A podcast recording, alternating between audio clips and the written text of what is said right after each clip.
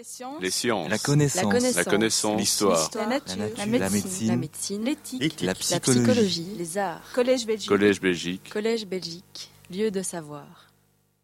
Les capacités des retables, elles sont multiples. Elles sont, comme vous et moi, paradoxales et multiples. Je n'en évoquerai ici que certaines. Je n'évoquerai ici que les compétences qui ont trait à la fonction religieuse des retables, c'est-à-dire la capacité que le retable va acquérir de pouvoir matérialiser une présence du sacré dans le sanctuaire, c'est-à-dire rendre cette présence tangible, durable, approchable. Matérialiser donc une présence du sacré, mais aussi la faire, la faire rayonner, la faire rayonner jusque sur les fidèles qui sont assemblés, qui se regroupent à l'ombre de ces objets, à l'ombre de ces retables d'autel. Et ces performances, ces performances que l'on a oubliées, ces performances étranges, je voudrais d'emblée, dès le début de cet exposé, je voudrais euh, vous les montrer. Vous les montrer en les illustrant avec cette miniature. Cette miniature qui est extraite d'un récit de Jean Miellot, un texte du XVe siècle qui raconte les miracles de Notre-Dame.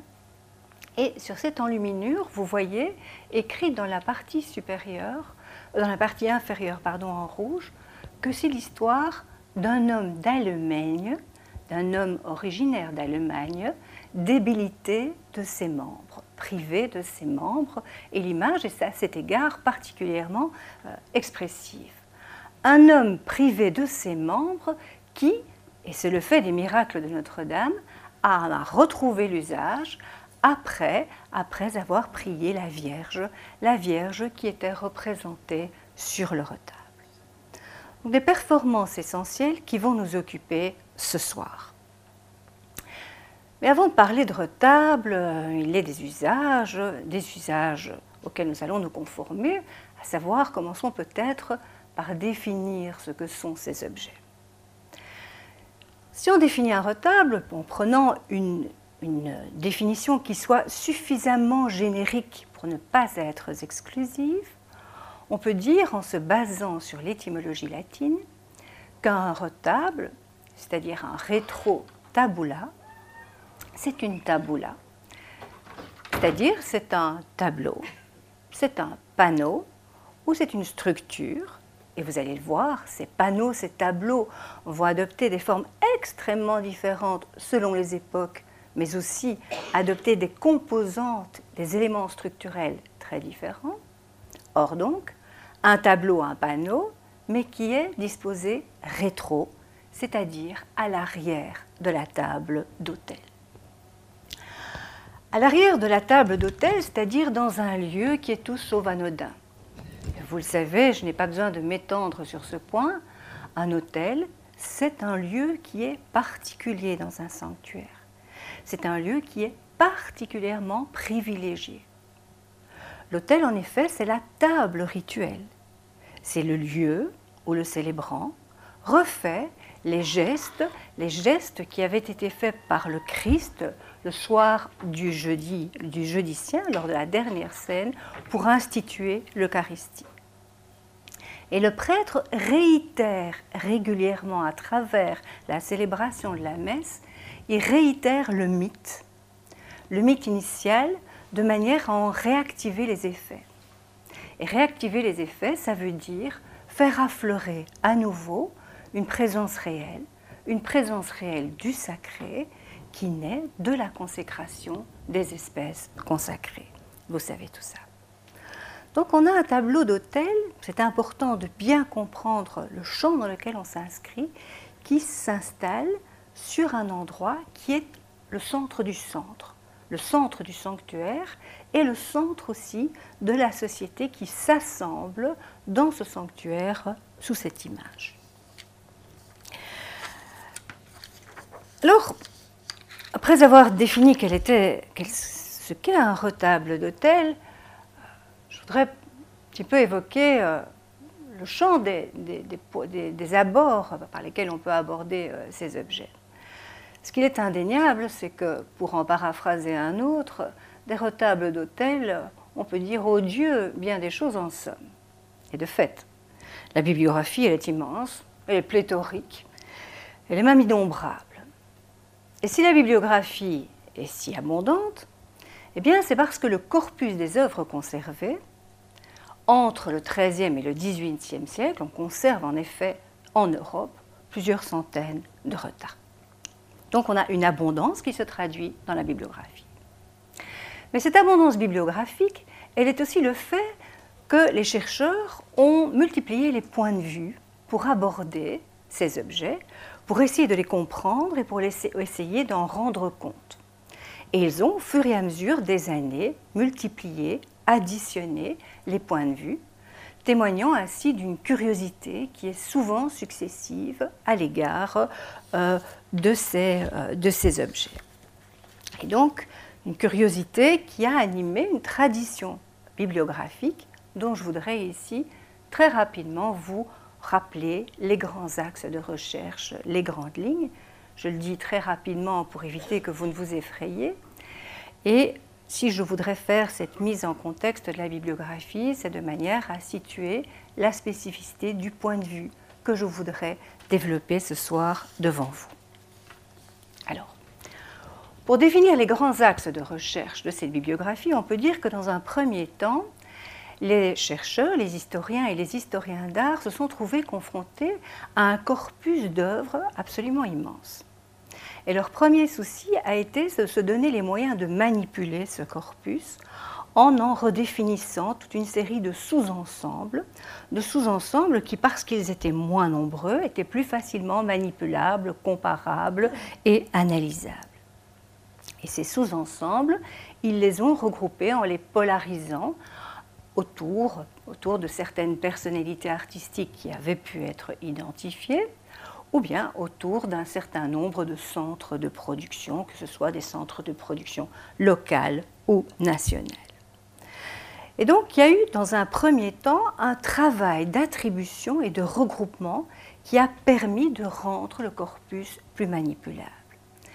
Et ce travail de regroupement et euh, d'attribution a de manière quantitative beaucoup utilisé les critères et les analyses formelles et les analyses stylistiques, parce que ces analyses stylistiques ont été un des premiers moyens d'attribution. dès le départ, la question des retables est associée à des questions formelles. Et puis les chercheurs se sont intéressés à la technique, à la manière dont ces œuvres avaient pu être mises en œuvre, mais aussi à ce qu'on appellerait aujourd'hui une sociologie du travail. Donc on s'est posé la question de savoir qui réalise ces retables, comment, avec quels matériaux, avec quelles techniques, en collaboration avec tel artiste, etc. Et pour ce savoir particulier, il faut signaler l'apport, l'apport décisif des conservateurs et des restaurateurs qui sont en charge de maintenir ces œuvres qui sont des œuvres fragiles et qui ont apporté une connaissance pratique et technique, notamment les chercheurs de l'IRPA auxquels il faut pouvoir rendre hommage, qui a permis aux historiens d'art de beaucoup mieux comprendre ces objets. Et puis on s'est intéressé à l'organisation du travail, comment est-ce qu'on se divise le travail, comment est-ce qu'on euh, s'arrange pour euh, avoir un approvisionnement au niveau des matériaux, pour organiser la diffusion. Bref, on s'est intéressé à tous ces aspects techniques. Et puis bien sûr, ben, bien sûr, vous me le direz, on s'est intéressé à ce que ces images représentent, c'est-à-dire à l'iconographie. À l'iconographie, mais qui est une iconographie qui, dans le fond, quand on regarde l'évolution des retables sur un long terme, n'est pas une, iconographie qui varie beaucoup. On traite essentiellement dans les retables d'autels, de Dieu, de la Vierge et des saints. Mais les chercheurs se sont posé des questions à savoir pourquoi est-ce que ces sujets-là étaient représentés sur l'autel Est-ce que ces sujets ont une interaction avec le cérémoniel qui est célébré à l'autel ils ont remarqué aussi que les thèmes choisis dans la vie du Christ ou dans la vie des saints n'étaient pas les mêmes à toutes les périodes et se sont posé la question de savoir pourquoi il y avait tel accent sur tel ou tel épisode. Et puis ils ont constaté que la manière de raconter ces histoires avait évolué avec les siècles. Donc toutes des questions extrêmement importantes pour comprendre la logique de ces objets. C'est donc dire qu'à travers cette bibliographie foisonnante et qui multipliait les angles d'analyse, on a accumulé toute une série de savoirs, toute une série d'acquis. Toute une série de savoirs, toute une série d'acquis, mais qui présentent comme caractéristique d'essentiellement considérer les retables comme des œuvres d'art. C'est-à-dire d'essentiellement considérer les retables dans leur dimension esthétique. Et ce qui m'a apporté, moi, quand j'ai abordé l'étude de ces retables, c'était d'essayer de rendre à ces retables leur dimension d'objet. C'est-à-dire de ne pas les considérer seulement comme des œuvres d'art, mais de les considérer aussi comme des objets, des objets qui sont créés, qui ont été créés par, pour, dans une société donnée, à une époque donnée, pour répondre à certaines attentes, pour relayer certaines pratiques, pour susciter certaines réponses, répondre à certaines attentes. Donc toute une série de facteurs qui montrent la polyvalence euh, de, ces, retables. Et ces différentes raisons, ces différents facteurs euh, montrent la, la, polysémie des retables parce que les attentes que le retable rencontre, ce sont des attentes qui, ont, qui sont relatives au croire, c'est-à-dire à ce qu'il faut croire, mais aussi elles sont relatives au pouvoir. C'est-à-dire le retable est un lieu d'expression euh, du pouvoir. Le pouvoir, que ce soit le pouvoir ecclésiastique, le pouvoir de l'institution de l'Église ou le pouvoir civil, trouve là les moyens d'exprimer dans un lieu symbolique fort, pour trouve là le moyen d'exprimer sa préséance ou une préséance qu'il entend imposer. Donc des attentes qui ont trait au croire, au pouvoir, mais aussi au vivre ensemble, parce que, et c'est un point sur lequel je ne saurais pas m'attarder aujourd'hui, les retables constituent une espèce d'image, d'image identitaire d'un groupe humain qui représente, par le truchement des saints notamment, toute une série de ces composantes, de manière à créer à l'endroit central du sanctuaire une image récapitulative des différentes composantes de la société. Et tous ces besoins, toutes ces attentes auxquelles les retables répondent, auxquels ils réagissent ou qu'ils induisent, sont, et c'est en tout cas le point de vue que je défends, pourra en discuter, vous pourriez ne pas en être persuadé, je pense que toutes ces attentes, tous ces besoins que le retable rencontre, contribuent certainement, dans une mesure qu'il reste toujours à apprécier, contribuent à déterminer la manière de faire les retables et certains des choix formels, des choix esthétiques qui les caractérisent. Cette posture analytique que j'entends prendre en considérant les retables pas simplement comme des œuvres d'art, mais aussi comme des objets, me permet de me positionner un petit peu différemment par rapport, par rapport aux problèmes esthétiques. C'est-à-dire que dans mon approche, les critères esthétiques, et vous le comprendrez certainement, ne sont plus considérés en apnée de tout autre paramètre, comme une espèce de valeur absolue qui dépendrait seulement du bon vouloir, du génie ou du talent d'un artiste particulier. Les critères esthétiques dans l'approche que je souhaite vous présenter et que je mène dans mes travaux sont à reconsidérer en interaction avec une série d'autres paramètres qui contribuent eux aussi à former à déterminer l'objet, à déterminer le retard. Dans ce cas-là, on peut considérer que les critères et les choix esthétiques sont tout à la fois partie prenante d'une réalité qu'ils contribuent à façonner, ils façonnent une réalité tout en étant façonnés par cette réalité. Or donc, ce que je vais faire ici ce soir, c'est que je vais adopter une posture anthropologique je vais observer avec vous ces retables d'un point de vue anthropologique. Et autre caractéristique de ma démarche ce soir, je voudrais inscrire mon analyse dans un long terme diachronique. C'est-à-dire que je voudrais vous amener à évoquer ces retables à plusieurs époques euh, des temps modernes ou du Moyen Âge, plusieurs époques qui, vous allez le voir, vont produire des retables étrangement différents quand on regarde de manière rapide l'évolution de l'histoire du retable, on constate que dans un premier temps, les retables sont essentiellement constitués de reliquaires, et puis qu'à partir du XIVe siècle, les reliques sont progressivement remplacées par des images. Et on a alors pendant tout un temps euh, des retables exclusivement constitués d'images, une période qui s'étend du IVe au XVIe siècle. Et enfin, avec l'amorce de la réforme, avec les euh, réactions de la contre-réforme, on voit que très progressivement, encore une fois, ce sont des évolutions qui se situent dans un long terme, très progressivement, les images vont céder la place à un autre élément qui donne du sens au centre du retable, et cet autre élément, c'est la réserve eucharistique, c'est le Saint-Sacrement. Donc on voit qu'à travers l'histoire, le retable intègre des éléments qui font sens et qui sont extrêmement différents selon les époques, témoignant de cultures religieuses différentes. Et donc je vous propose d'organiser ma présentation, en trois temps, le temps des reliques, le temps des images et le temps du Saint-Sacrement. Trois temps où je m'attacherai à vous montrer l'évolution formelle de ces objets qui nous occupent ce soir, mais j'essaierai de voir avec vous aussi comment pareils objets induisent des pratiques, des rapports au sacré qui sont, qui sont très différents. Alors après cette introduction copieuse, commençons par le temps des reliques et commençons par le commencement. Si nous remontons à l'origine de cette histoire de retable qui nous occupe ce soir, force nous est de constater que, pour en paraphraser un autre, au commencement étaient les reliques.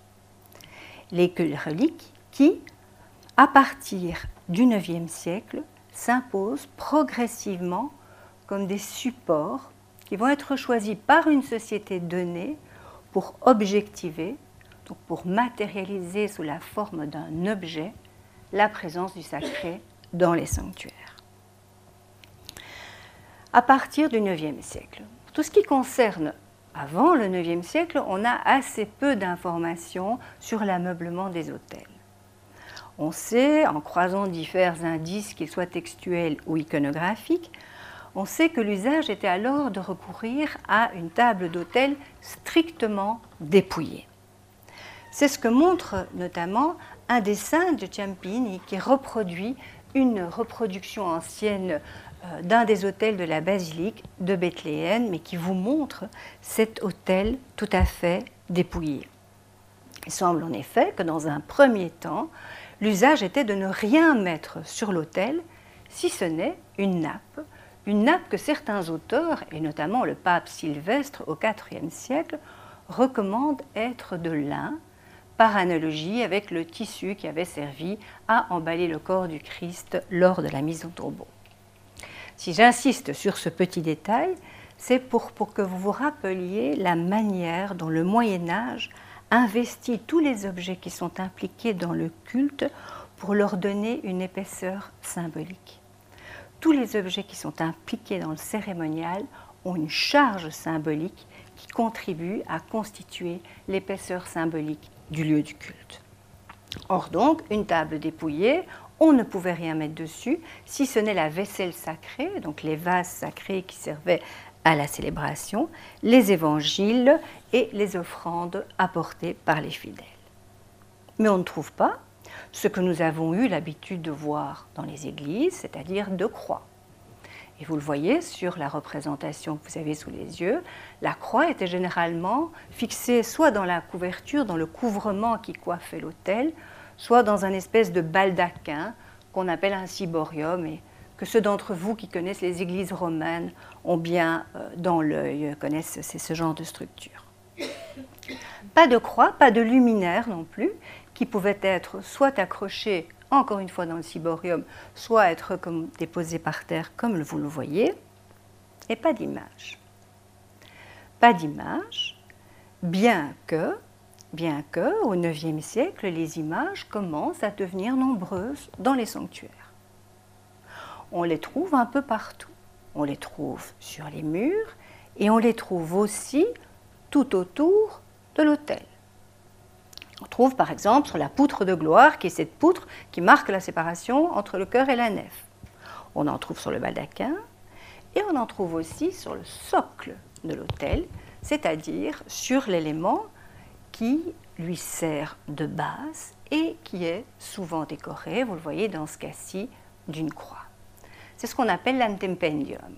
Et nous avons conservé dans les textes de très nombreuses mentions d'antependium décoré. Nous avons conservé aussi quelques pièces, quelques pièces comme cet antependium conservé au musée de Cluny, que je vous montre parce qu'il a le mérite de montrer une organisation des sujets, des personnages qui sont mis sur des arcades, que vous retrouvez plus tard dans la construction des retables. Donc, on retrouve des images à l'époque des Carolingiens, autour et alentour de l'autel, mais il semble que l'image n'ait pas été autorisée à prendre place sur la table d'autel. Ces restrictions, ben, ces restrictions, elles sont très caractéristiques des euh, positions que les Carolingiens ont prises en matière d'image et en matière d'image religieuse. Les Carolingiens, mais vous savez ça, je vous rappelle ce que nous avons appris il y a longtemps déjà, les Carolingiens se sont trouvés dans une position historique un petit peu difficile. Ils se sont en effet trouvés confrontés à la nécessité de savoir s'ils pouvaient ou non introduire au nord des Alpes des images religieuses qui en étaient, où elles étaient très très peu répandues. C'était une question qui était difficile et lourde de conséquences parce que les Carolingiens devaient faire face à des pouvoirs qui avaient sur cette question, des pouvoirs politiques importants, des poids lourds, qui avaient sur ces questions des positions très tranchées. Les Carolingiens devaient notamment faire face à l'opposition des milieux pontificaux qui, depuis le XVIe siècle, s'étaient manifestés favorables aux images. Et l'autre centre de pouvoir extérieur à l'Empire carolingien important, c'est Byzance, et Byzance, vous le savez, a par rapport aux images développé des pratiques parfois radicalement opposées avec des mouvements iconodoules et des mouvements iconoclastes. Et donc les Carolingiens se sont posé la question de savoir s'il était judicieux, suite à l'exemple qu'ils avaient eu à peu près sous les yeux des ravages que l'iconoclasme avait pu causer en Orient, s'il était légitime et intéressant d'introduire ce support au nord des Alpes, d'introduire les images, mais tout le système religieux qui va avec les images, parce que les images impliquent un contact relativement direct et immédiat avec le, le dévot, et donc une espèce de marginalisation de l'institution. Donc les images impliquent tout un système religieux assez différent. Et confrontés à ce choix difficile, les Carolingiens euh, ont mené un débat extrêmement passionné dont nous avons conservé certains échos, puisqu'on a conservé des mentions de deux textes dans, lesquels ces Carolingiens mettent au point une politique, une politique religieuse tout à fait originale à l'égard de ces images qu'ils craignent.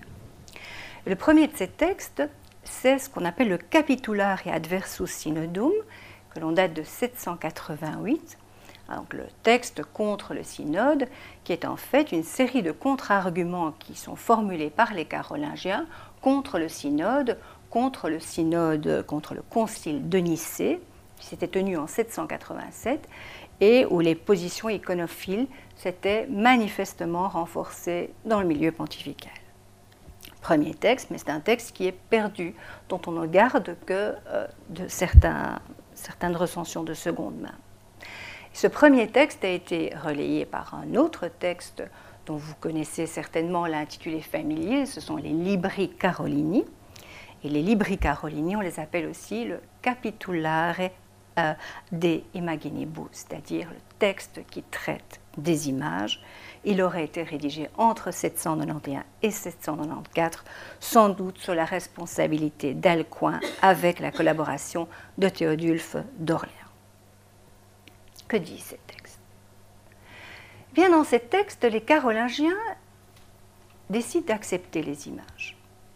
Ils ne sont pas iconophobes, que certains l'ont dit. Ils décident d'accepter les images, mais ils vont très très rigoureusement en restreindre leurs usages. Ils vont avoir une position très claire en disant les images religieuses peuvent servir à l'éducation, elles peuvent servir à la rémémoration, c'est-à-dire à se souvenir de cette histoire sainte que l'on veut inculquer à une population qui ne lit pas. Et les images peuvent aussi servir d'ornamenta. Alors c'est quoi les ornamenta? Eh bien, c'est un peu un terme difficile à traduire. Les ornements, c'est que l'image est investie pour sa qualité esthétique. L'image apporte un élément de prestige, un élément de luxe, un élément d'esthétique que les carolingiens estiment nécessaire pour définir la qualité du lieu, la qualité du sanctuaire. Donc l'image peut servir à constituer dans le sanctuaire toute une série de valeurs d'ambiance qui paraissent nécessaires au prestige de ce sanctuaire.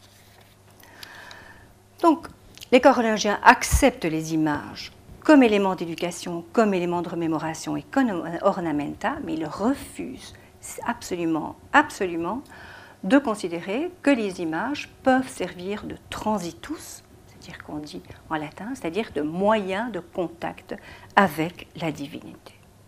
Et leur argument, que l'on trouve dans ces textes, est tout à fait simple. Ils disent les formes ne transmettent pas ce qui est essentiel au prototype c'est-à-dire à la figure représentée.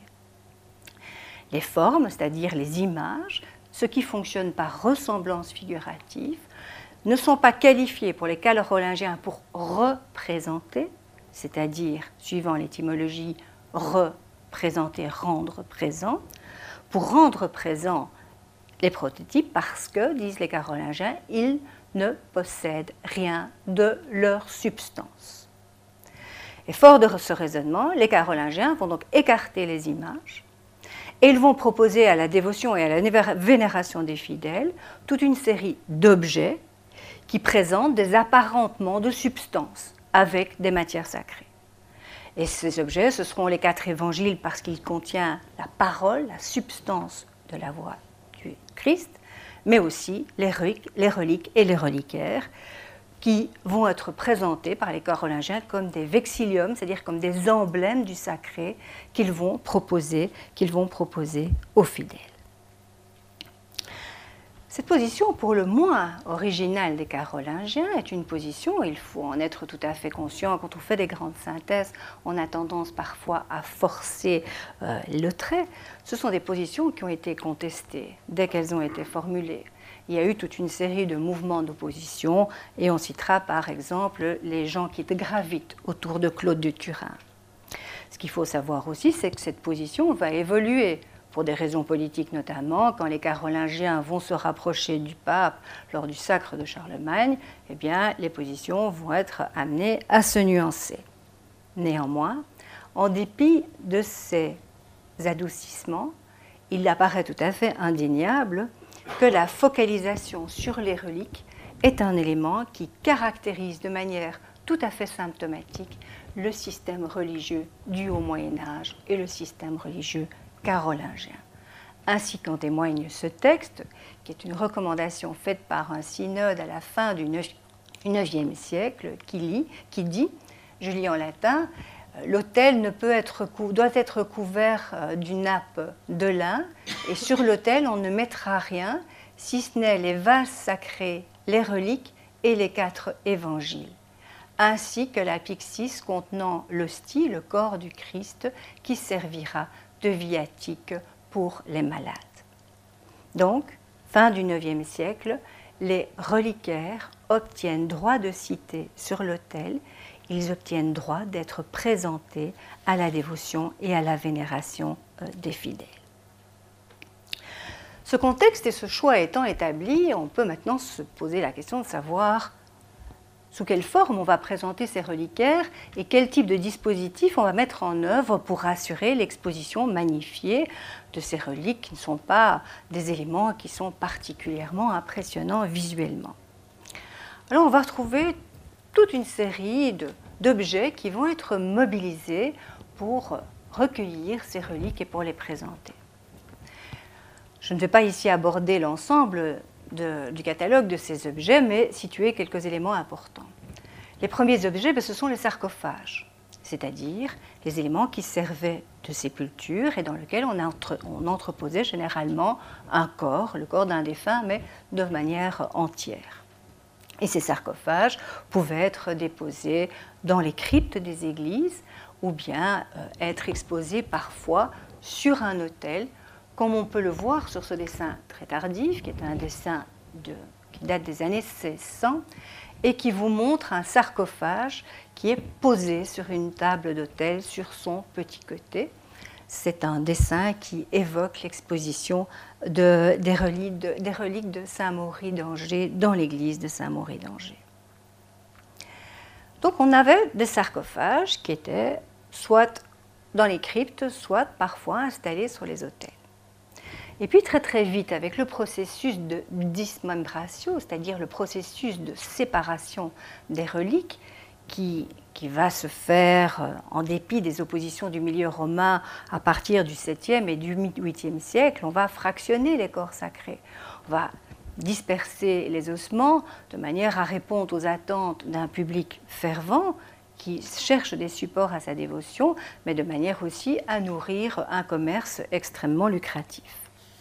Et donc, on va fractionner ces euh, ossements et donc on va adopter des contenants qui seront plus petits et on va adopter notamment les chasses. Les chasses qui sont des petites boîtes qui, par leur forme, reprennent la forme du sarcophage tout en faisant une espèce de paraphrase avec la silhouette de l'église, donc une espèce de, de, manipulation visuelle qui vise à sacraliser le contenant de la boîte par l'allusion au lieu de culte, au lieu sacré. Et ces chaises, comme les sarcophages, pouvaient être exposées soit sur leur petit côté, soit, comme on peut le voir sur le retable de Saint-Daphne, sur le long côté. Mais très vite, on a éprouvé le besoin de mettre en place des dispositifs qui permettaient, qui auront permis de donner une plus grande visibilité à, ces chaises ou à ces reliquaires pour les fidèles qui se trouvaient plus, plus loin dans la nef. Et donc on va voir se développer une série de structures, de socles qui, visent, ou qui ont visé à surélever les reliques. Et je vous montre ici un schéma qui a été établi par Jean-René Gabory et qui vous montre l'installation euh, des reliques à l'abbaye de Grandmont, dans le centre de la France. Et vous voyez sur la partie gauche de la diapositive que le reliquaire, la chasse, est mis sur une espèce de socle qui la surélève et donc permet qu'elle soit visible par une plus grande assemblée. Ces dosseraits vont accueillir progressivement, avec ce processus de dismembratio que évoqué tout à l'heure, eh bien les reliques vont se multiplier. Grandmont va devenir un centre de pèlerinage extrêmement important. Et alors qu'en 1190, on n'avait qu'un seul reliquaire, qui est le reliquaire du fondateur de l'abbaye Saint-Étienne de Muret, eh bien, quelques années après, en 1269, on se retrouve avec sept reliquaires. Donc on voit ce processus d'inflation des, euh, reliques.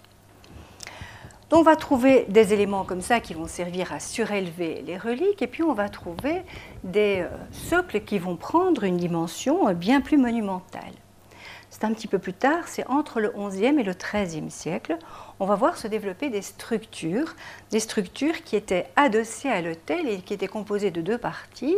Dans la partie inférieure, vous avez une espèce de socle qui est en général un socle ajouré dans lequel on peut s'introduire, dans lequel les dévots pouvaient se glisser. Et puis vous avez la présentation de la chasse qui était parfois recouverte, euh, surmontée d'un baldaquin.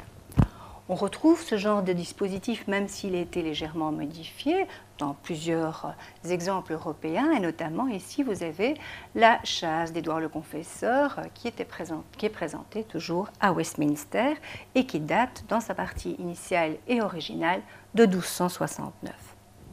Mais on connaît d'autres structures, je vous montre la le, très très mauvaise photo qui euh, montre que ce type de dispositif a été utilisé à Cologne pour les reliques de Sainte Ursule, mais c'est un, dispositif qui a été détruit pendant la guerre de 40 et donc raison pour laquelle nous ne disposons de cette chose que d'une mauvaise photo.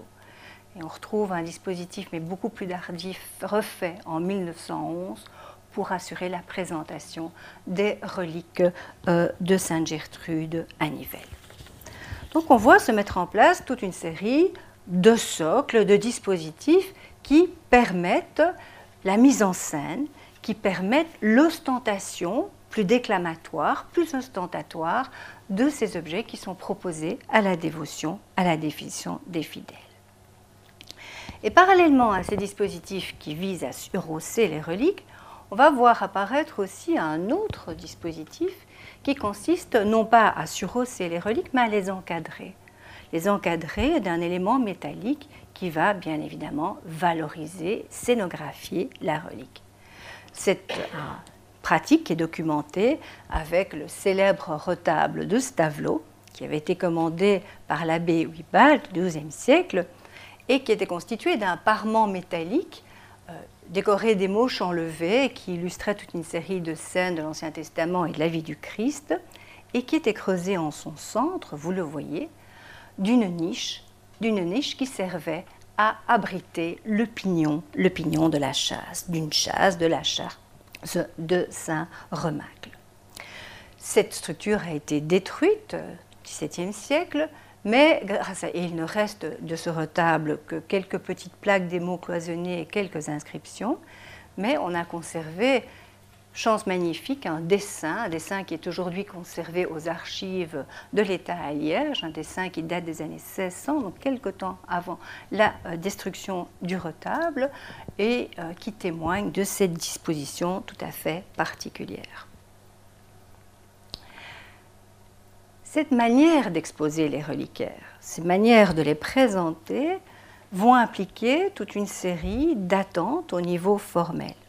Et je voudrais me permettre d'insister sur ce point, faire la connexion entre l'usage et les formes, en vous rappelant que progressivement, les chasses, et l'exemple de Nicolas de Verdun est tout à fait explicite, les chasses vont présenter des reliefs, des, des reliefs, donc des épaisseurs de sculpture qui seront progressivement de plus en plus en saillie.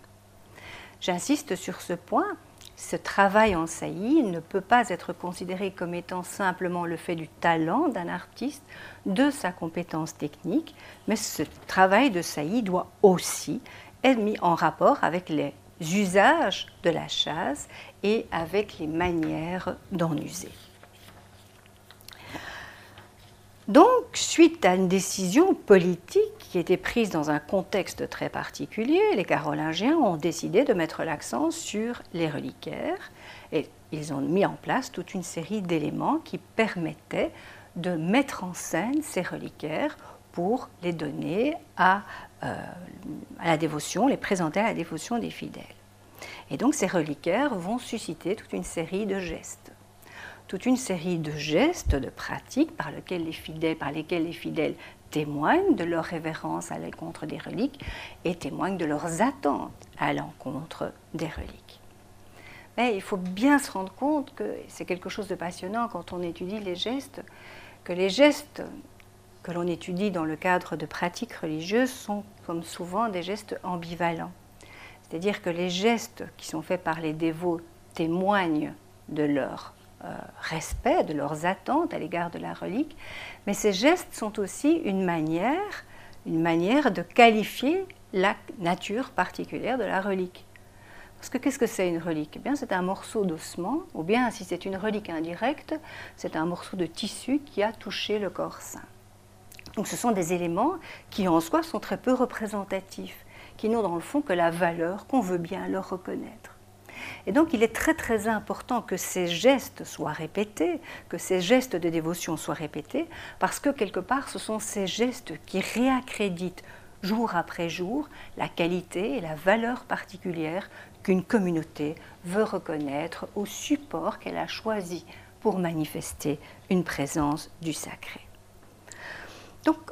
Les gestes qui sont faits à l'encontre de ces objets sont extrêmement importants pour comprendre un système religieux et je voudrais prendre le temps de m'attarder un petit peu au type de gestes que l'on peut trouver à propos de ces reliquaires, à propos de ces retables reliquaires.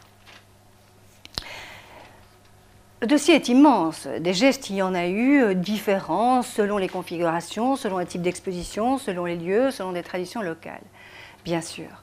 Mais je voudrais ici prendre un exemple qui me paraît intéressant à un double point de vue. D'abord parce que c'est un exemple local, c'est le cas de Stavelot, mais aussi parce que des fouilles récentes ont permis de renourrir le, dossier d'éléments qui euh, nous aident peut-être dans l'interprétation que l'on peut faire des pratiques qui ont pu être suscitées par ces reliquaires. Stavelot, en effet, et vous voyez représenté sur le plan, est une église qui était, comme pas mal d'églises mosaines de nos régions, qui, derrière le chœur, présentait une crypte, une crypte qui était adossée, qui n'était pas nécessairement ensevelie, mais qui était parfois ensevelie, mais qui était adossée au chœur. Vous le voyez dans la partie ici. On connaît d'autres exemples de cryptes de ce type, adossées notamment à Orpe, à Celle ou à Gerpine. Et certains indices archéologiques permettent de supposer que à Stavelot, comme à Saint-Feuillin, qui est un dossier qui a été étudié par M. Génicaud, eh bien que à Stavelot, peut-être, le reliquaire était exposé entre la fin de l'abside et le, la crypte. Donc si on revient à la, euh, la précédente, reliquaire aurait été exposé ici, au bout de l'abside et dépassant dans la crypte. Qu'est-ce qui nous permet de supposer ça? Eh bien, les archéologues ont trouvé les bases d'un muret lors des dernières fouilles, les bases d'un muret qui se situait ici, qui avait la largeur approximative du retable et une hauteur qui aurait permis qu'il serve de socle à la présentation du retable de Saint-Remacle. Premier élément intéressant. Autre élément intéressant, c'est qu'on connaît d'autres expositions, comme à Saint-Feuillin, où euh, le, reliquaire était situé euh, entre le chœur et la crypte. Un autre élément aussi, c'est que la forme même du reliquaire de Stavelot laisse à penser que, comme on ne voit que le pignon de la, du reliquaire, eh bien, c'est que les longs pans devaient se prolonger derrière et donc devaient être dans un espace, un espace que l'on n'a pas si on postule que le reliquaire se trouvait au bout de l'abside.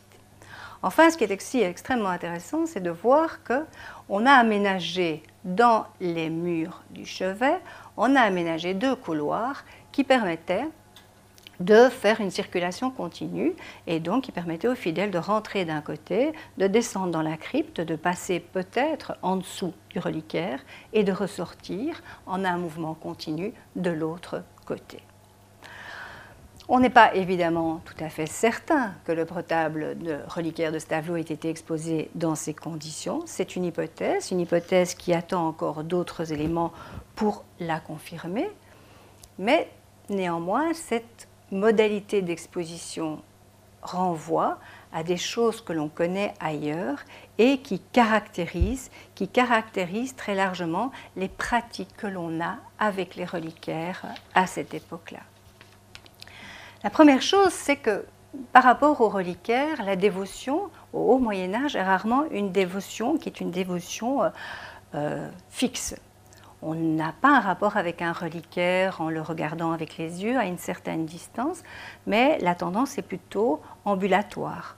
On va voir la relique, on se déplace, on mobilise son corps, on mobilise son corps pour aller voir la relique, pour aller s'approcher de la relique. Et d'autre part, il y a un autre élément que l'on trouve à ce tableau et qui fait écho à ces pratiques, qui est la manière que l'on a d'essayer de se mettre à proximité physique de la relique, de toucher la relique, de se mettre sous la relique, ou bien de se mettre dans une proximité physique qui permet aux dévots d'espérer recueillir les effluves de la virtus, de la force que la relique est censée, euh, est censée euh, développer et témoigner. Et donc, on peut supposer des rapports, des gestes avec les reliques qui sont très différents que ce qu'on est à l'époque plus tardive, à l'époque gothique.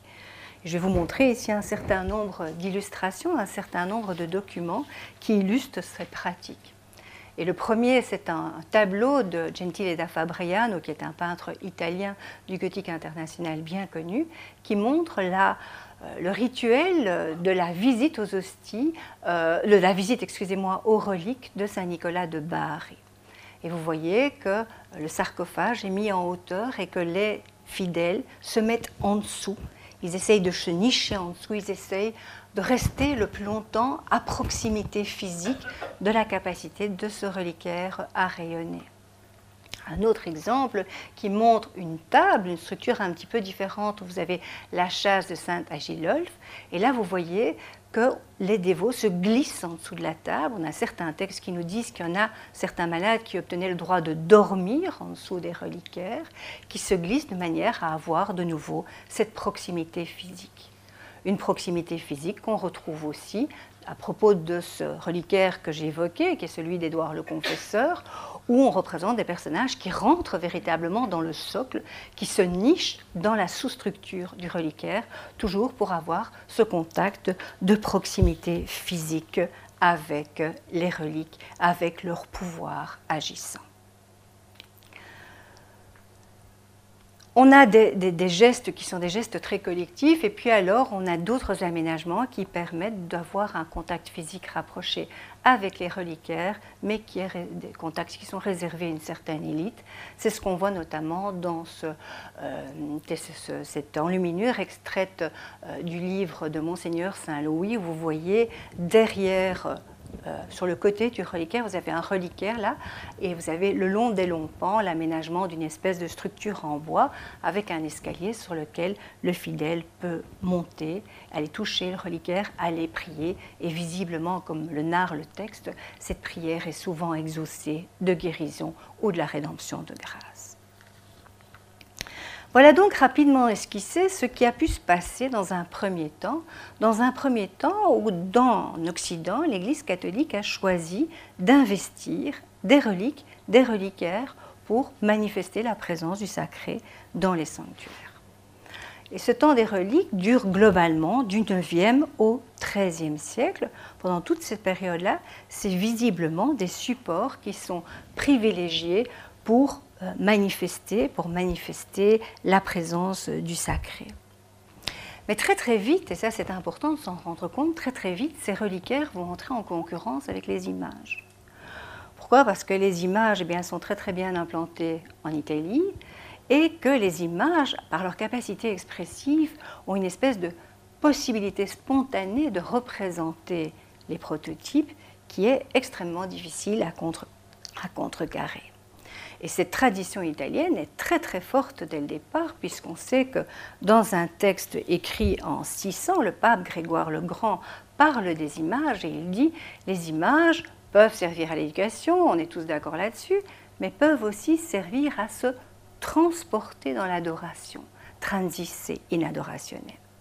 Donc l'ambivalence de l'image existe dans le milieu italien, elle est utilisée à ses fins dans le milieu italien, et au nord des Alpes, très très progressivement, cette capacité de l'image à représenter le sacré va être conquise. Elle va être conquise au terme d'un long processus de promotion, d'histoire de promotion des images religieuses que je n'ai absolument pas le temps, dans le temps qui m'est imparti aujourd'hui, de détailler. D'ailleurs, ce serait un petit peu fastidieux. Ceux que ça intéresse, je me permets de renvoyer au volume qui est en vente ici, qui a été publié par l'Académie, où cette histoire de la promotion des images euh, est relatée de manière plus détaillée. Je me permets de vous le faire circuler. Donc, à un moment, les, images, les images, par toute une série de prises de position théoriques ou de prises de position euh, d'un certain nombre de personnages décisifs, à un certain moment, les images vont euh, être progressivement considérées comme des substituts possibles aux reliques. On va reconnaître d'abord de manière un petit peu timide et puis de manière de plus en plus franche la capacité qu'elles ont, qu'elles auraient à représenter, c'est-à-dire à représenter le sacré. Et cette évolution apparaît de manière tangible, extrêmement explicite, dans toute une série de retables du XIVe siècle. Les retables du XIVe siècle vont en effet développer les anciennes structures, on va retrouver des chaises, on va retrouver euh, d'autres éléments. Mais ce qui est caractéristique au XIVe siècle, c'est que ces structures vont se voir munies de volets. C'est-à-dire, ici vous avez des volets qui sont adjoints à la chaise des rois mages à Cologne. Ces volets sont intéressants parce qu'ils signifient que le dispositif, les reliquaires, restent de manière plus ou moins fixe sur l'autel, mais qu'ils sont munis de vantaux qui permettent de réguler les temps d'exposition de la relique. Ça, c'est évidemment extrêmement important. Les volets, ne sont pas, comme on l'a dit parfois, des éléments qui servent simplement à protéger les œuvres, leur dorure et leur polychromie. Les, relais, les volets sont des moyens d'empêcher l'usure que la vision a des choses, d'empêcher que l'œil et que l'exposition ne soient usés par un contact trop fréquent avec quelque chose qui est présenté comme étant quelque chose de magnifique, d'exceptionnel et d'intermédiaire entre Dieu et les hommes. Donc il faut éviter la banalisation qu'implique une vue trop fréquente et donc les volets permettent de manière régulière de soustraire l'objet à la vue, donc de créer une carence, de créer un sevrage qui va refaire naître le désir, réalimenter le désir de voir. Donc c'est un principe qu'on retrouve dans les, pratiques anthropologiques, c'est-à-dire créer le désir par la carence, par euh, la privation. Et ce thème des, volets a été évoqué dans cet ouvrage qui vient de paraître, et dont je me permets aussi de faire la publicité, qui est un ouvrage qui a été dirigé par Kathleen Perrier et qui est une monographie consacrée à un très beau retable flamand, le retable de Gustro, qui était auparavant en Allemagne de l'Est, et qui est un retable signé par certains des artistes les plus importants du milieu bruxellois du XVe et du début du XVIe siècle. Merci. Donc on va voir ces structures adopter euh, des volets et adopter des formes un petit peu différentes. On va voir apparaître ce qu'on appelle des armoires à reliques. Les armoires à reliques, on en conserve beaucoup de mentions textuelles, mais on conserve peu d'objets. Mais on peut se faire une idée de ce que ces objets ont été en regardant l'armoire à reliques de Xantem, qui date de 1529, donc qui est assez tardive, mais qui reproduit des prototypes plus anciens. Donc on voit les reliquaires se multiplier, se mettre dans des structures qui peuvent être offertes à la dévotion ou soustraites pendant des temps qui correspondent à des temps forts de la liturgie. On voit aussi apparaître, parallèlement à ces armoires à reliques, des triptyques.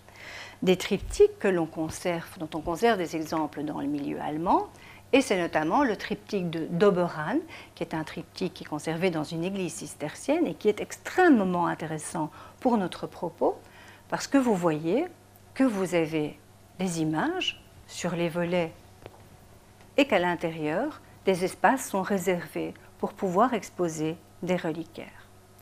Donc, le retable de Doberan témoigne d'une espèce de période d'ambivalence où les deux supports coexistent, sont présentés ensemble sur la table d'autel, ce qui témoigne de valeurs, des valeurs que l'image a progressivement acquises. Et quand on regarde d'autres retables, on se rend compte que le rapport de force entre relique et image évolue dans un sens tout à fait favorable aux images. C'est ce qu'on voit notamment avec le retable de Marienstadt, où vous avez dans tout le registre inférieur, dans tous les deux registres inférieurs, des reliquaires, anthropomorphes certes, tandis que le registre supérieur est constitué d'images, de sculptures. Donc on a ici l'impression qu'il y a une manifeste ambivalence dans le rapport qui est reconnu euh, au dos support.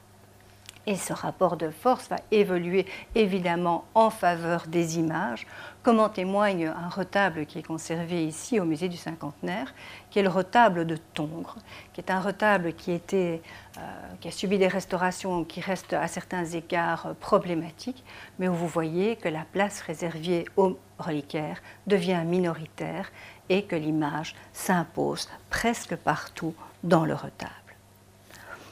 Donc les retables vont se constituer, les retables d'images, dans la tradition de ces retables reliquaires, vont donc se constituer suivant la même structure morphologique. On va avoir des triptyques avec des litanies de personnages qui sont représentés isolés sur une arcade, des personnages qui sont figés, qui représentent un caractère, un sein très très particulier. Mais on voit apparaître au centre, et vous avez ici un retable extrêmement fameux, qui est le retable euh, de la, Passion, le retable euh, qui est conservé euh, au musée de Dijon, qui, qui est un retable qui a été réalisé dans nos régions par des sculpteurs de nos régions pour l'abbaye, l'abbaye des ducs de Bourgogne, pour l'abbaye des ducs de Bourgogne à Dijon. Et vous voyez que ici, on voit apparaître dans la partie dormante du retable une mutation. On n'a plus seulement des personnages isolés, comme on avait dans la tradition des reliquaires, mais on a des scènes narratives. Et ces scènes narratives sont au départ restreintes dans la partie centrale du retable, et puis elles vont progressivement se développer dans l'ensemble des niches et constituer ainsi le schéma de composition traditionnelle des retables gothiques de nos régions, où vous avez une caisse sculptée au peintre, où vous avez dans chacune des niches des décors architectoniques qui abritent des scènes relatant l'histoire du Christ, de la Vierge ou des saints, des scènes qui sont évoquées sur un mode réaliste et qui sont accompagnées de toute une série de décors réalistes dont le caractère pittoresque est manifestement euh, accentué. Quand on est devant des retables comme ça, il est évident que le rapport que le fidèle peut avoir avec ce type de représentation est très différent de ce qu'on a pu voir avec les reliquaires. Le glissement s'est fait à partir du moment où il y a eu des volets. À partir du moment où il y a des volets, il n'est plus question d'aller toucher la relique et le reliquaire. Le mode de relation se déplace exclusivement sur un mode visuel. Et les volets assument toute cette scénographie de cacher, montrer, cacher, montrer. Donc on n'entre plus en rapport avec le sacré en déplaçant son corps et en utilisant son corps pour toucher ou pour se faire abriter. On entre en rapport avec le sacré sur un mode qui va devenir à l'époque gothique exclusivement visuel. Et cette manière d'avoir un, un rapport seulement visuel va induire d'autres protocoles d'usage, d'autres manières de rentrer en contact avec ces images pour essayer d'établir une relation avec le sacré, pour se servir des images, pour établir un mode de contact, parfois un mode de communion avec le sacré quels sont ces protocoles d'usage?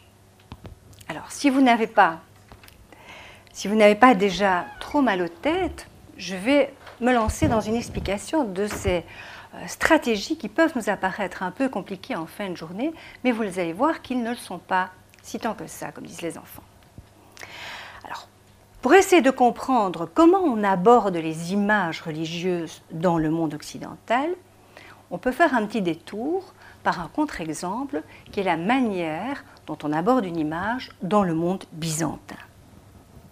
Si on se réfère à la position de Jean Damascène ou de Théodore de Stoudite, qui sont deux théologiens qui sont référents en matière d'image, l'idée est en Orient, l'idée est à Byzance que lorsqu'on s'adresse à l'image du Christ, on s'adresse directement à lui. C'est-à-dire qu'on atteint le Christ en atteignant l'image l'image, quelque part, contient une partie du prototype.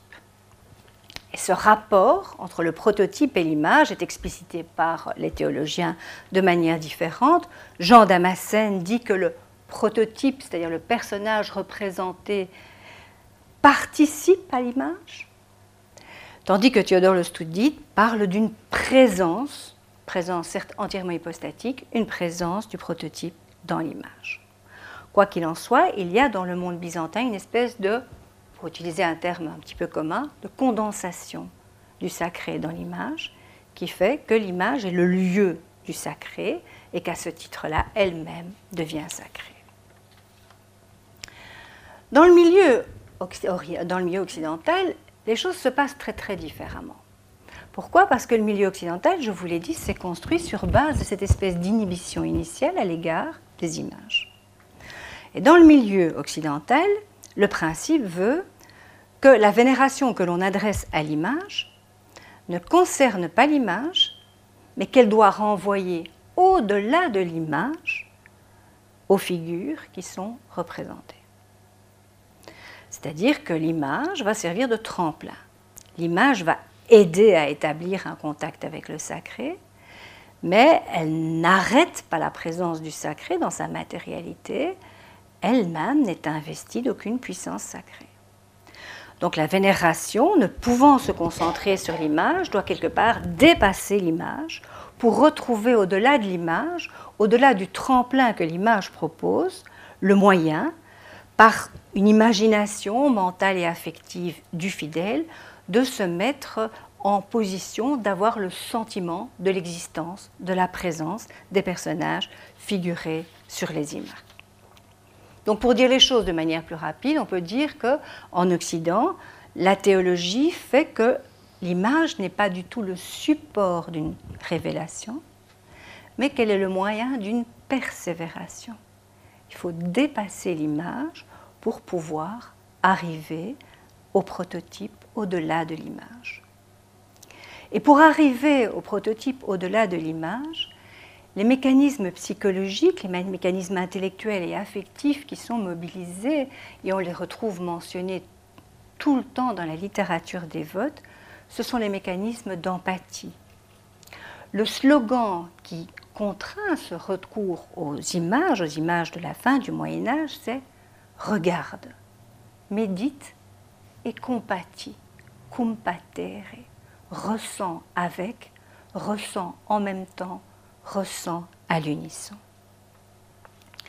Et c'est exactement ce que euh, on va retrouver dans d'autres livres dévots, notamment chez Ludolphe de Saxe, qui recommande à ses fidèles, ce qui illustre très très bien cette image, mettez-vous dans la position de vous rendre présent aux paroles et aux gestes du Christ, comme si tu les voyais de tes propres yeux, comme si tu les entendais de tes propres oreilles. Donc l'idée, c'est quelque part de rentrer dans l'image, de rentrer dans la scène que l'image représente, qu'elle propose, pour essayer par une mobilisation de ses capacités mentales, affectives et intellectuelles, de se mettre en empathie, en situation de compassion, c'est le mot de la piété de la fin du Moyen Âge, de se mettre en empathie pour pouvoir ressentir les sentiments des personnages évoqués et donc, par cette espèce de projection, de pouvoir avoir le sentiment de l'existence de l'autre par l'écho des sentiments qu'ils ont pu ressentir.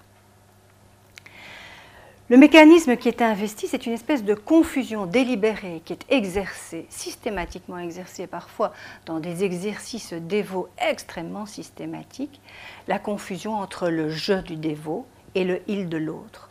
Le dévot ressent les sentiments du personnage sacré et ce ressentiment lui permet de donner une consistance, de donner du corps à une absence, de donner du corps cette présence sacrée qu'il essaie de capter, qu'il essaie de matérialiser. Ces pratiques de projection empathique, on va les trouver diffusées par toute une littérature. Et on va voir qu'elles sont utilisées sur un mode collectif et sur un mode individuel. On constate en effet que fin du XVe, on voit apparaître toute une série de publications, à Anvers notamment, qui sont des petits livres qui expliquent aux dévots comment pouvoir assister à la messe de manière efficace et de manière dévote. Ces petits livres, comme celui qui a été publié par Simon van Venlo en 1481 à Anvers, sont de véritables parcours méditatifs. Rappelez-vous, à l'époque, la messe est célébrée en latin et les gestes ne sont pas nécessairement visibles euh, par le fidèle.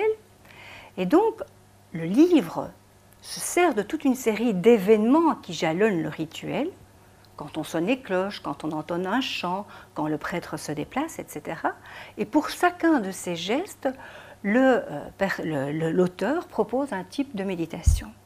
Par exemple, quand on chante le chant de l'introitus, eh bien, il faut penser à l'annonciation. Et dit l'auteur, il faut vous imaginer la chambre de Marie, la peur de Marie, me lit de Marie, l'angoisse à son message, sa crainte, etc. Donc chaque fois, l'auteur crée une espèce de, de cadre imaginatif dans lequel le fidèle doit se projeter pour pouvoir participer à l'office. C'est la même chose. Au moment du chant d'entrée, eh bien, il faut penser à la circoncision. Et l'auteur s'étale sur la douleur de la mère qui voit couler le premier sang de son fils, qui est une allusion à la passion. Et regardez, dit-il aux fidèles, regardez ce sang rouge qui, a, qui tache le linge, etc. Donc il y a vraiment la volonté d'installer des, des, images de méditation qui vont jalonner l'assistance des fidèles à la messe. Mais ces pratiques de méditation empathique, qui se servent des images appeler par le ressentiment du fidèle, pour appeler le sentiment d'une présence de, Dieu ou de ses saints, ce sentiment se trouve, euh, ces, pratiques de projection se trouvent évoquées, je vous l'ai dit, dans toute une série de textes, mais se trouvent aussi représentées dans une série d'images. Et je voudrais quand même prendre le temps de lire avec vous une image qui me paraît tout à fait paradigmatique de ces usages que l'on a parfois mésestimés et qui vous montre de manière assez explicite comment peut-être on utilisait les images, comment en tout cas était proposé d'utiliser les images à la fin du Moyen Âge. Alors cette image, c'est une image très célèbre qui est extraite des heures dites de Marie de Bourgogne qui sont conservées à Vienne, qui date des années 1477-1478 et qui est une image qui montre vraiment les modalités d'usage des images religieuses. C'est une image, vous voyez, qui est très clairement articulée en trois plans de profondeur. Il y a une stratigraphie de l'espace extrêmement marquée. Au premier plan, qu'est-ce qu'on a? Eh bien, on a toute une série d'objets. Sur le bord de l'image, on a toute une série d'objets qui sont en quelque sorte accumulés et qui devaient sans doute servir à soutenir la dévotion, l'intensité de la dévotion de quelqu'un qui a dû s'accouder sur le rebord de l'image. On trouve en effet un coussin qui a sans doute dû améliorer le confort de cet accoudement, on trouve un chapelet et on trouve aussi un livre d'heures qui est ouvert sur une image qui représente la crucifixion, crucifixion qui est dupliquée au centre de l'image. Donc premier plan, toute une série d'accessoires qui servent à soutenir la dévotion. Au deuxième plan, vous avez un grand pan d'architecture qui évoque soit un portail, soit l'élément d'encadrement d'un retable. Je fais la comparaison ici avec le célèbre triptyque Miraflores. Un élément qui est traité en grisaille, ce qui dans la tradition de la peinture de cette époque-là évoque un élément sculpté. Et puis au-delà de ce deuxième pan, qui est un pan d'architecture et un pan sculpté, se développe avec un apport de couleurs et c'est tout à fait intéressant, un apport de couleur, on sort de la grisaille, qui témoigne qu'on est là devant une image qui a un degré de réalité tout à fait particulier. Une image qui se développe en couleur et qui montre la mise en croix du Christ.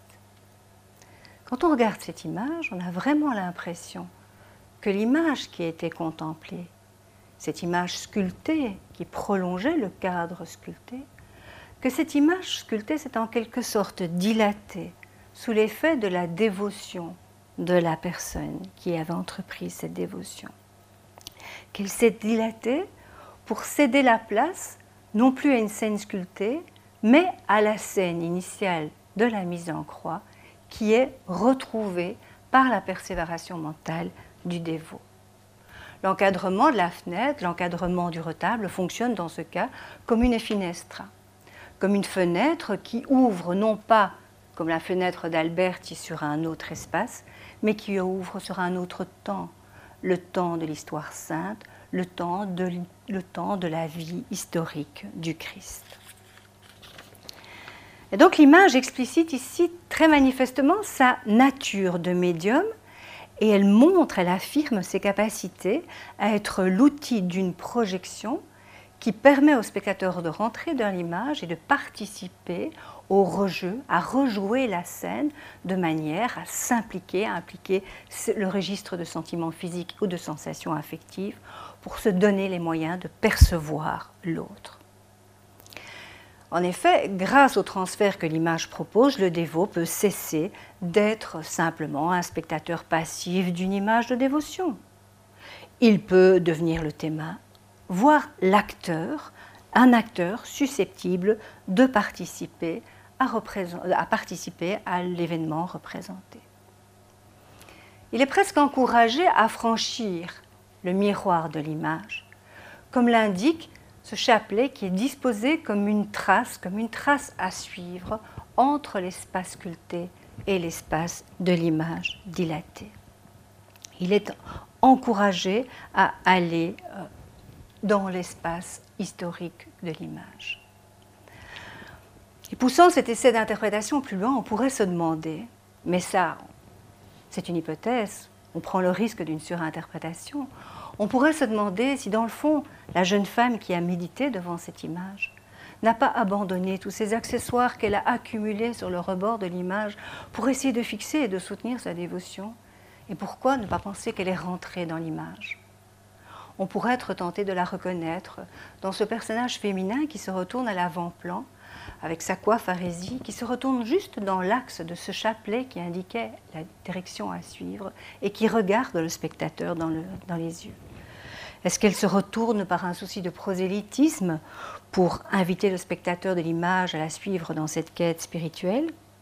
Ou bien est-ce qu'elle jette un regard rétrospectif, peut-être teinté d'inquiétude, vers son quotidien qu'elle abandonne et qui est ici symbolisé par son coffret à bijoux Toujours est-il qu'elle ne sait pas pourquoi elle se retourne, mais elle se retourne.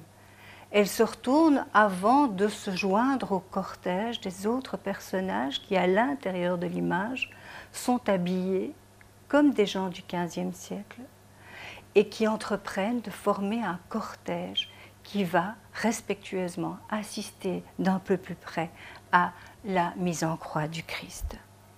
Elle se retourne peut-être, sans doute, parce qu'elle n'est ici qu'au début d'une expérience initiatique qui l'amènera par le renoncement progressif à elle-même, qui est recommandé dans les traités de dévotion, qui l'amènera à adopter une attitude de compassion et d'empathie à l'égard des souffrances du Christ, aussi aboutie que celle euh, qu'adoptent la Vierge et Saint Jean qui sont présentés sur la gauche de l'image comme les exemples les plus aboutis de cette dévotion qui est une dévotion qui est affective, qui est mimétique et qui est finalement aussi proposée comme étant rédemptrice.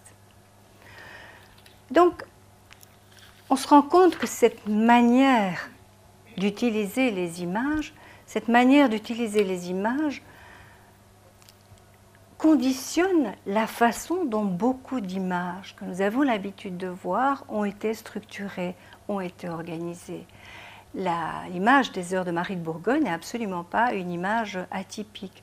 On retrouve le même propos dans toute une série d'œuvres très fameuses, qui, notamment le triptyque ici, euh, Miraflores de Van der Weyde, où vous avez une image qui est très clairement articulée en deux pans, un pan de réalité et un pan où l'image apparaît dilatée et qui paraît évoquer, c'est une interprétation, la le passage du dévot depuis l'image feinte jusqu'à la réalité historique et la réalité vécue des épisodes de l'histoire sainte qui sont proposés à la méditation.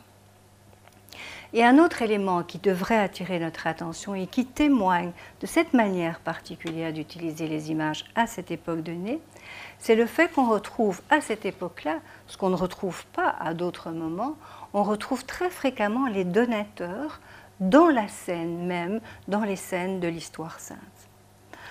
On retrouve les donateurs qui sont transportés dans un autre temps, transportés dans le temps de l'histoire sainte, comme si du fait de leur dévotion, de leur concentration mentale, ils avaient pu eux aussi se transporter dans ce temps, dans ce temps réel, dans ce temps de la compassion. Et je vous montre ici un exemple particulièrement euh, illustratif de cette porosité de l'image, de ces habitudes de projection qui expliquent le fonctionnement de l'image et donc qui expliquent la structure de l'image. C'est euh, un détail du retable de Claudio Villa qui se trouve, qui se trouve au cinquantenaire, où vous avez les deux personnages qui sont les commanditaires du retable, qui prennent une position comme un dévot. Ils sont mis devant leur livre de prière, devant leur banc de prière, et ils sont transportés parmi les chevaux, les soldats, juste à côté de la Vierge, au pied du calvaire.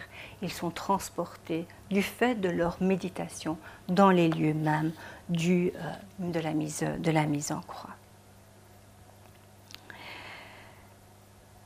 cette manière d'utiliser, cette manière très particulière d'utiliser les images va induire une série euh, de choix de la part des artistes qui ont été chargés de réaliser ces images. On va avoir des rapports entre forme et fonction. Forme et fonction vont s'accorder ou en tout cas vont interagir. Et on peut apprécier cette influence ou ces influences à plusieurs niveaux, au niveau formel, mais aussi au niveau iconographique. Quand on regarde les thèmes qui représentent la vie du Christ dans les retables qui nous occupent dans cette seconde partie, ces retables qui induisent ce rapport projectif et empathique, on se rend compte que de manière assez étonnante, on évoque soit l'enfance du Christ, soit la passion. Mais on passe de l'enfance des mystères joyeux à la passion sans rien évoquer de la vie publique, des miracles, de l'enseignement, de la résurrection, de l'ascension et de tous les épisodes glorieux. On passe de l'un à l'autre sans aucun élément intermédiaire. C'est un choix qui est quand même tout à fait étonnant. C'est un choix qui avait déjà été relevé par Émile Malle qui disait Le Christ n'enseigne plus à la fin du Moyen Âge, il se contente de souffrir et il offre sa souffrance comme étant le message ultime. Et de fait, quand on comprend bien ces mécanismes de dévotion, les manières dont on, les, techniques que l'on utilisait pour investir ces images et pour faire de ces images les tremplins pour accéder à une perception du sacré, quand on comprend mieux ces mécanismes, on se rend compte qu'il y a un focus évident qui va s'établir sur les épisodes de la vie du Christ qui mettent en évidence son ressenti qui mettent en évidence son ressenti en tant qu'enfant ou bien avec toutes les douleurs et les souffrances de la passion. Donc il n'y a pas de hasard iconographique, mais il y a dans cette focalisation, dans cette polarisation, les effets d'une piété qui, comme le disait un auteur fameux, qui se décline sous forme de la piété, qui se fait sous forme de pitié par le trame de cette compassion. Donc on a des éléments, des éléments euh, de l'iconographie qui apparaissent marqués par la stratégie qui est mise en place pour mobiliser ces images.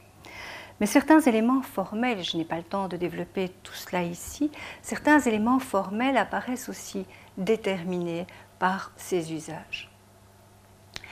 Et notamment la question du réalisme. Quand on parle des retables de cette époque-là, comme quand on parle des peintures de cette époque-là, eh bien, c'est le mot qui vient toujours à la bouche, on parle de réalisme. C'est intéressant d'essayer de mesurer en quoi ce réalisme, en quoi il s'exprime, mais aussi en quoi il peut rencontrer certaines des attentes liées aux manières d'user de ces images. Ce qui est intéressant de voir, c'est qu'on a différentes formes de réalisme, et d'abord un réalisme de l'espace. Dans ces retables, on construit un espace qui est caractérisé par une ligne de sol qui est légèrement relevée, sur laquelle se décline toute une série de personnages qui s'échelonnent dans la profondeur et qui créent comme ça l'illusion d'un espace ayant une réelle profondeur. Ce qui est intéressant de voir, c'est que ce type d'espace ouvert, avec la porte du sol qui remonte doucement, c'est un espace idéal pour assurer les conditions les plus idéales d'une projection dans l'image.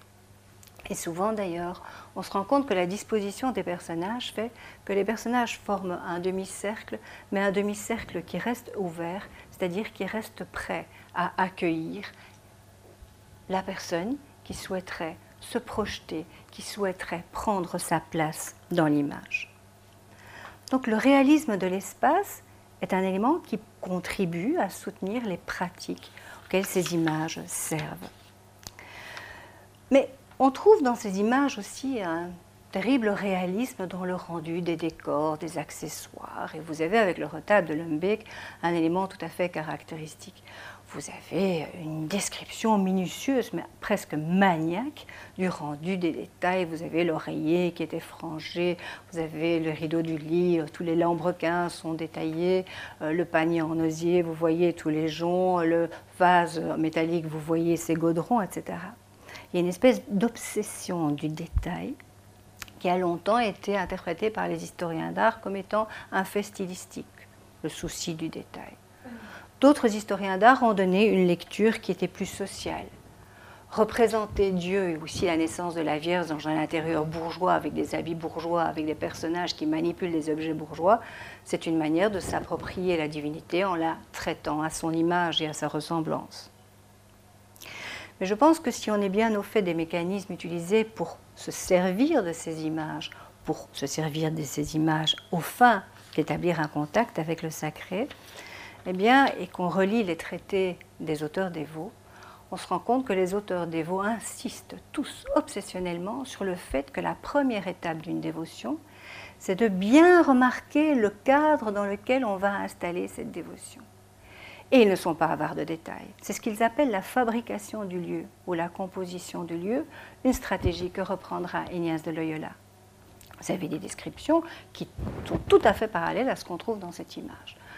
Si vous pensez au Golgotha, il faut que vous pensiez à l'inclinaison de la pente. Il faut que vous pensiez qu'il y a des cailloux qui roulent et qui glissent sur les pieds, sous vos pieds, quand vous allez le gravir. Il faut que vous voyez à gauche et à droite, il y a quelques rares herbes qui jalonnent le parcours du condamné. Il y a une espèce de description extrêmement minutieuse qui est utilisée pour fixer l'attention, pour servir de cadre, pour empêcher la distraction de celui qui médite. Et certains auteurs, comme Gérard Zerbol de Zutphen, qui est un auteur des veaux de nos régions, dit que la fabrication de lieu est la première étape de toute méditation. Tandis que Mombart fait toute une série de questions en disant, quand vous commencez à méditer, commencez par penser le cadre. Qu'est-ce qu'il y a dans l'image?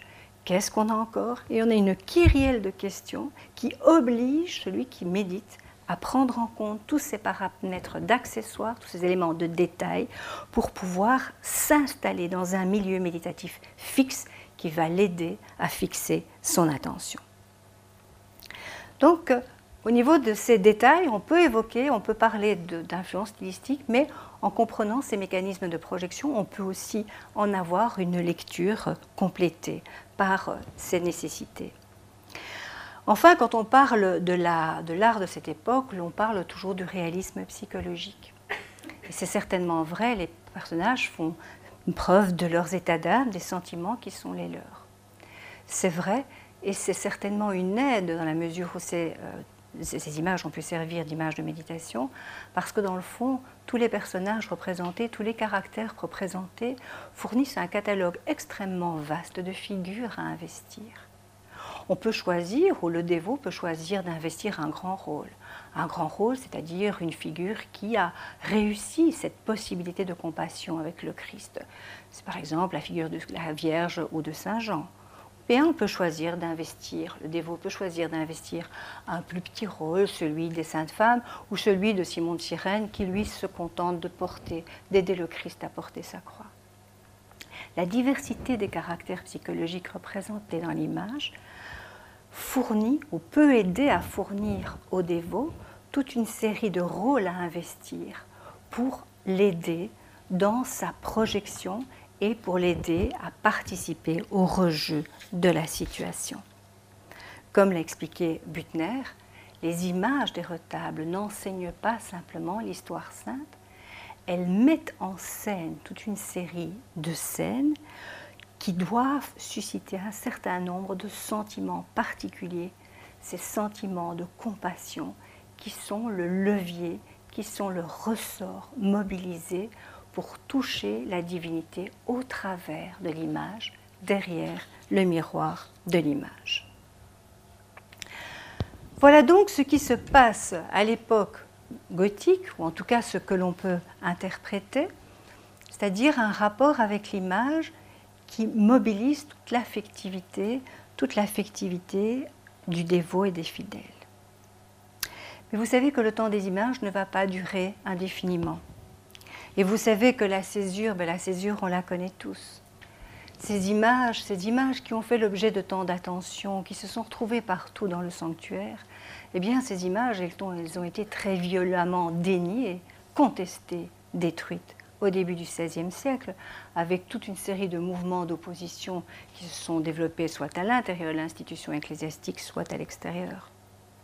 Toute une série de mouvements d'opposition contre les images. On connaît les diatribes des protestants à l'égard de ces images et on connaît aussi les épisodes les plus radicaux et les plus traumatisants qui ont été les grandes campagnes de destruction iconoclaste, de destruction des images qu'on a vu se développer en Europe, notamment durant l'été 1566 devant ce déni, devant ce fait de société, devant cette contestation des images qui étaient au centre du système religieux de la fin de l'époque médiévale, eh bien l'Église va devoir revoir le rôle qu'elle entend réserver aux images et l'Église, mais vous savez tout ça, reconvoque le Concile de Trente, 1563, et charge toute une série euh, de théologiens de faire des ouvrages de réflexion sur la manière dont l'image doit désormais être utilisée.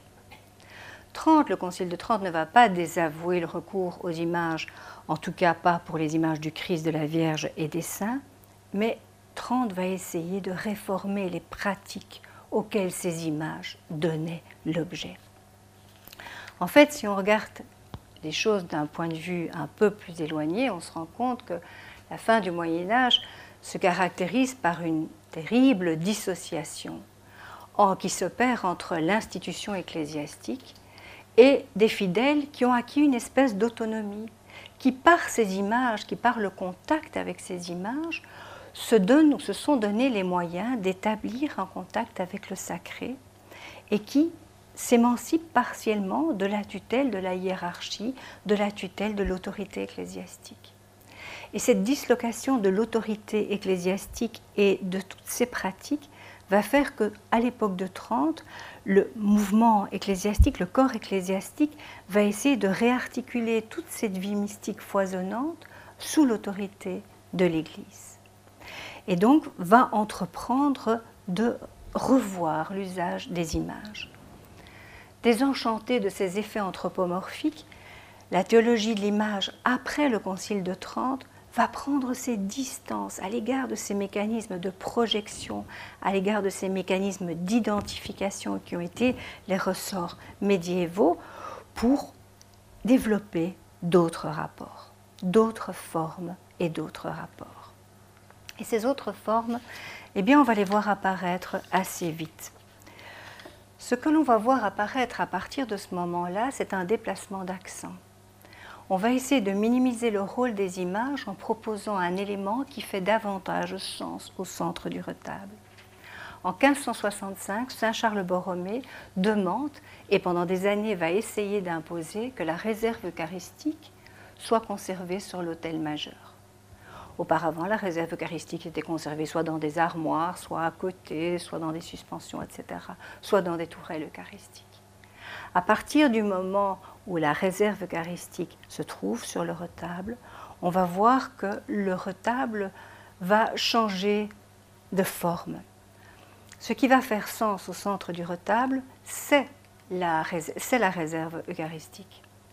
Et l'image va se subordonner à la réserve eucharistique que ce soit dans ses formes renaissantes, et vous avez ici un exemple de Mon, ou que ce soit dans les exemples où on sent que la Renaissance évolue vers des, formats euh, baroques, vers des formes de retables à portique, on sent que dans tous ces retables, l'image recule, elle s'aplatit.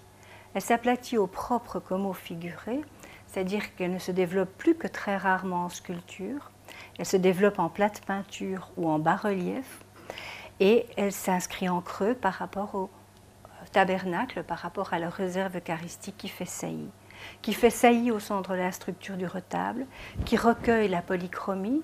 En général, les sculptures ne sont plus polychromies et qui recueille les vantaux, qui organise et qui qualifie le caractère sacré de ce qui est exposé. Et donc, l'image va reculer et c'est un autre rapport de force, c'est un autre rapport de proportion avec les différents, entre les différents éléments qui sont proposés à la dévotion du fidèle. Mais ce qui est intéressant aussi, c'est qu'on va voir, pour empêcher ces usages anciens de l'image, on va voir s'opérer une véritable déconstruction de l'image religieuse médiévale. Dans l'image médiévale, pour encourager ces pratiques de projection, on évoquait des lieux qui étaient des lieux familiers des dévots, des intérieurs bourgeois, des lieux qui leur étaient proches, qui leur étaient apparentés. Et dans les retables baroques, on va avoir une espèce de délocalisation du sacré. Une délocalisation qui va faire qu'on ne se situera plus dans des intérieurs, mais on va se situer dans des espaces qui sont des ailleurs, qui sont très très différents de ces espaces dans lesquels les fidèles avaient l'habitude de se projeter. On se situe dans les cieux, on se situe dans des nuées, c'est-à-dire dans des espaces qui sont absolument différents, essentiellement différents des espaces dans lesquels le fidèle peut avec son corps se projeter. Cette délocalisation des représentations du sacré est une des manières de désamorcer des pratiques de l'image qui sont à une autre époque contestées. Et c'est également le fait de...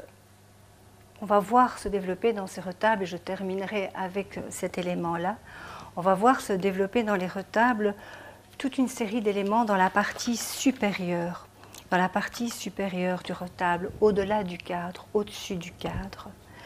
Toute une série d'éléments hors cadre qui vont définir un lieu qui est un lieu qui va être le lieu dans où tout le monde, où tout se passe, qui est le lieu de tous les mirages, le lieu où les saints arrivent, le lieu où se passe cette rencontre avec le sacré, mais qui est un lieu qui, parce qu'il est mis au-delà du cadre, est un lieu qui est physiquement inaccessible aux dévots. Et donc on retrouve une thématique qui est très semblable à celle qu'on trouve dans les milieux italiens, où le sacré est délocalisé. Le sacré n'est plus représenté dans un cadre familier à une hauteur qui facilite la projection. Le sacré est remis dans les cieux, il est remis dans les voûtes et il impose, de par cette délocalisation, de ce changement d'espace, il impose d'autres pratiques avec l'image, d'autres rapports avec le corps. Mais ces autres rapports je n'ai pas le temps de les évoquer euh, aujourd'hui. Alors pour, euh, euh, saluer la, sortie de ce livre-ci, vous aurez l'occasion de découvrir ces autres manières d'être avec le sacré à l'époque baroque dans ce livre qui vient d'être publié par l'IRPA, par l'IRPA et qui parle de ces questions-là. Voilà, j'ai été très très bavarde.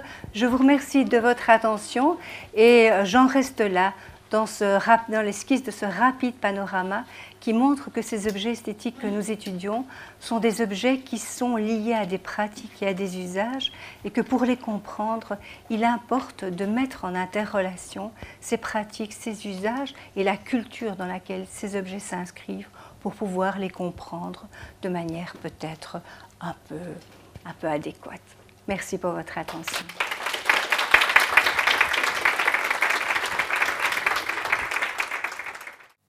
Les sciences, la connaissance, la connaissance, l'histoire, la, nature, la médecine, l'éthique, la, psychologie, les arts, collège Belgique, collège Belgique, lieu de savoir.